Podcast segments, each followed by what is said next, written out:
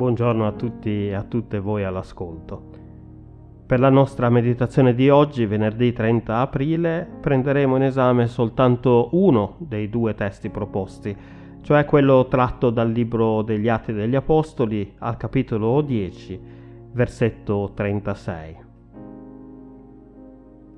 Questa è la parola che egli ha diretta ai figli di Israele, portando il lieto messaggio di pace per mezzo di Gesù Cristo Egli è il Signore di tutti.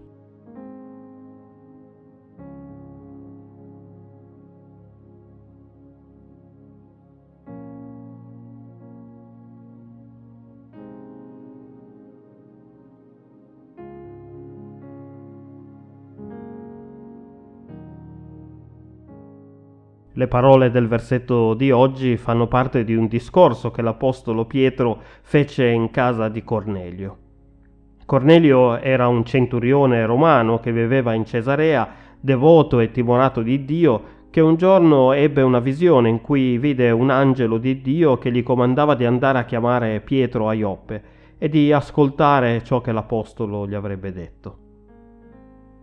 Arrivato Pietro a Cesarea, a casa di Cornelio, senza capirne molto il perché fosse stato mandato in casa di gentili da Dio, l'Apostolo cominciò a parlare a lui e a tutte le persone radunate a casa sua di Gesù e prima che finisse di parlare, ecco che lo Spirito Santo discese su tutti quelli che ascoltavano la parola con grandissimo stupore di Pietro e di, degli altri credenti circoncisi che erano con lui.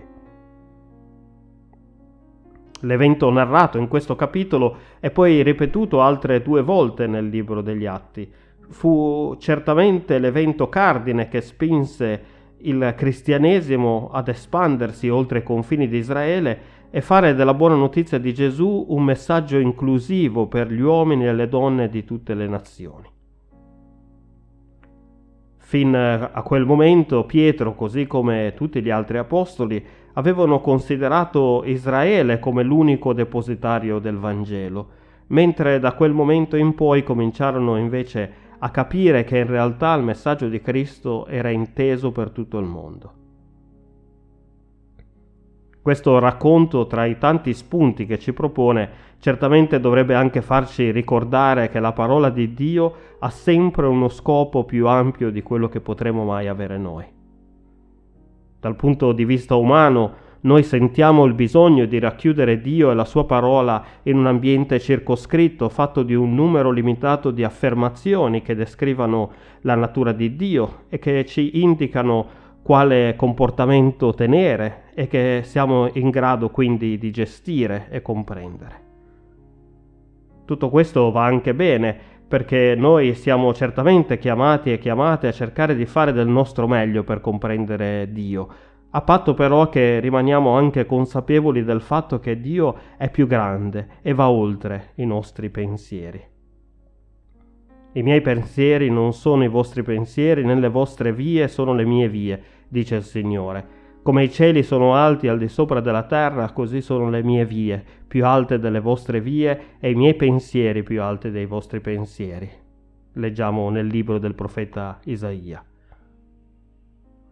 Dovremmo allora fare particolare attenzione, soprattutto quando il nostro pensiero su Dio diventa talmente ristretto da escludere gli altri.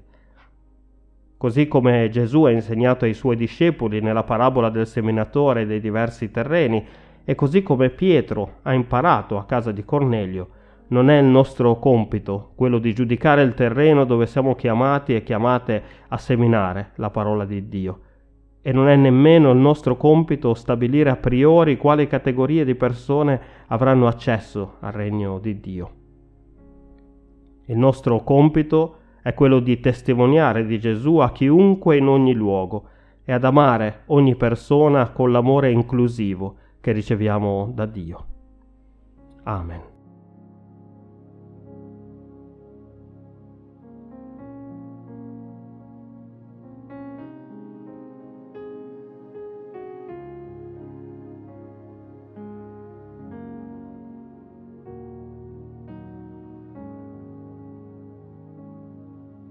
Preghiamo. Signore Padre Onnipotente, Riconosciamo che i tuoi pensieri sono più alti dei nostri pensieri e che le tue vie sono più alte delle nostre vie. Per questo il nostro desiderio è quello di camminare umilmente di fronte a te e farci guidare nel nostro pensare e nel nostro agire.